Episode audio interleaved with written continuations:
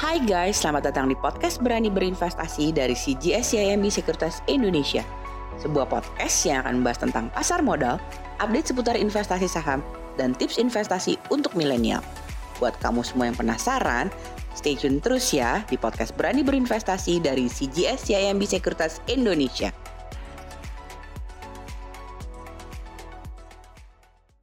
Hai guys, selamat datang kembali di podcast Berani Berinvestasi bersama CGS CMB Sekuritas Indonesia. Kali ini saya, Aditya Perdana, sebagai Retail Research Analyst dari CGS CMB Sekuritas Indonesia dan ditemani oleh teman satu tim saya, yakni Vanessa Herman.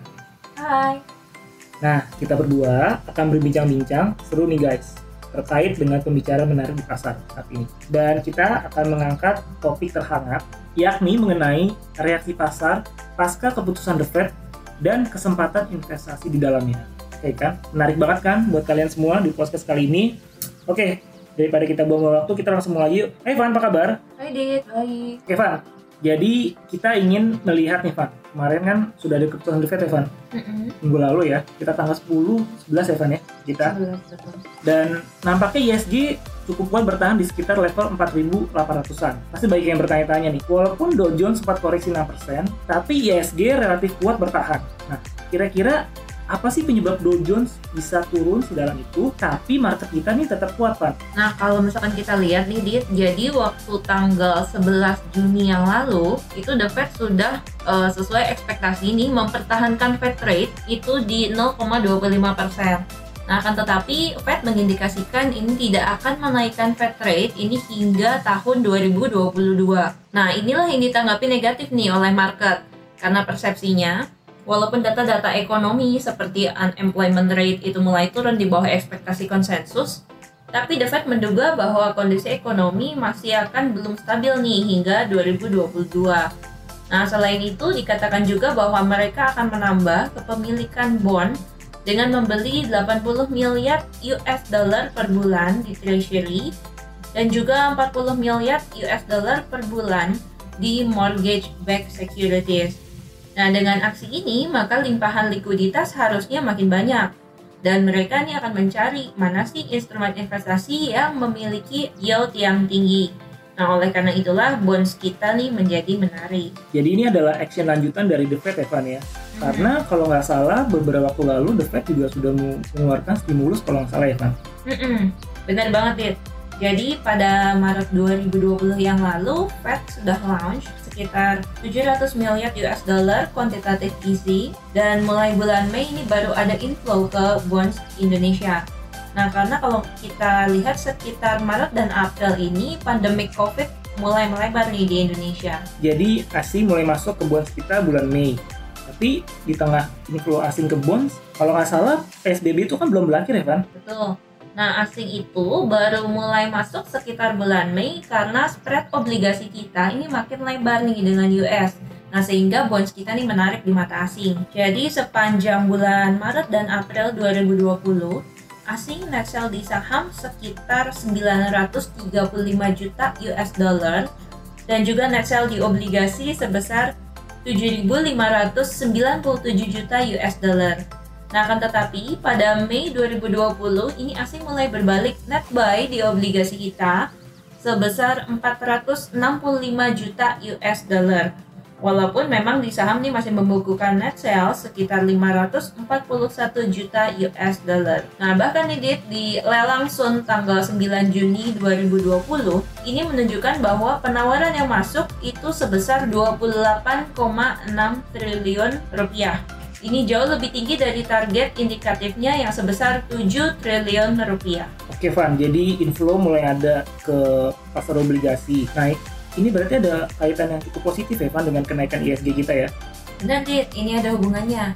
Nah jadi kalau kita lihat berdasarkan historical, sejak bulan Mei ketika flow asing mulai masuk ke bonds, maka yield bonds kita ini menurun.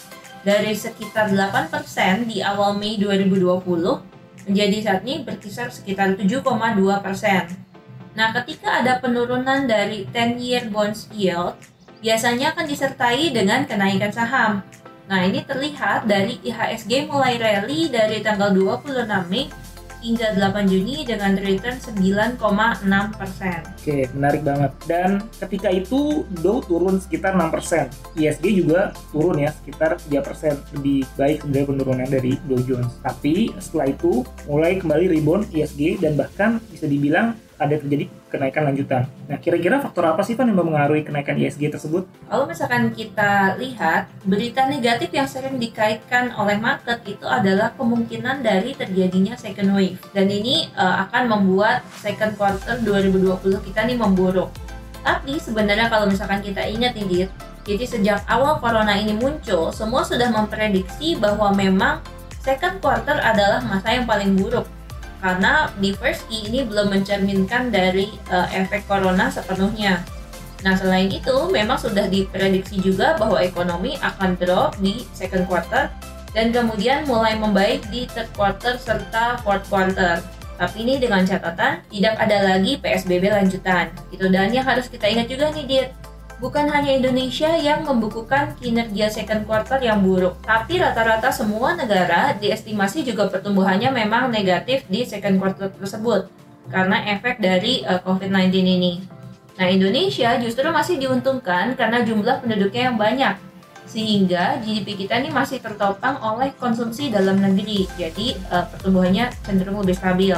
Nah karena itu ketika Dow Jones turun 6%, tapi kalau misalnya kita lihat nih di satu hari sebelumnya itu asing masih membukukan net buy di atas 100 miliar untuk saham BMRI dan juga BBRI. Ini menunjukkan bahwa sebetulnya itu asing melihat bahwa beberapa saham sudah murah secara valuasi dan tetap menarik untuk dikolek.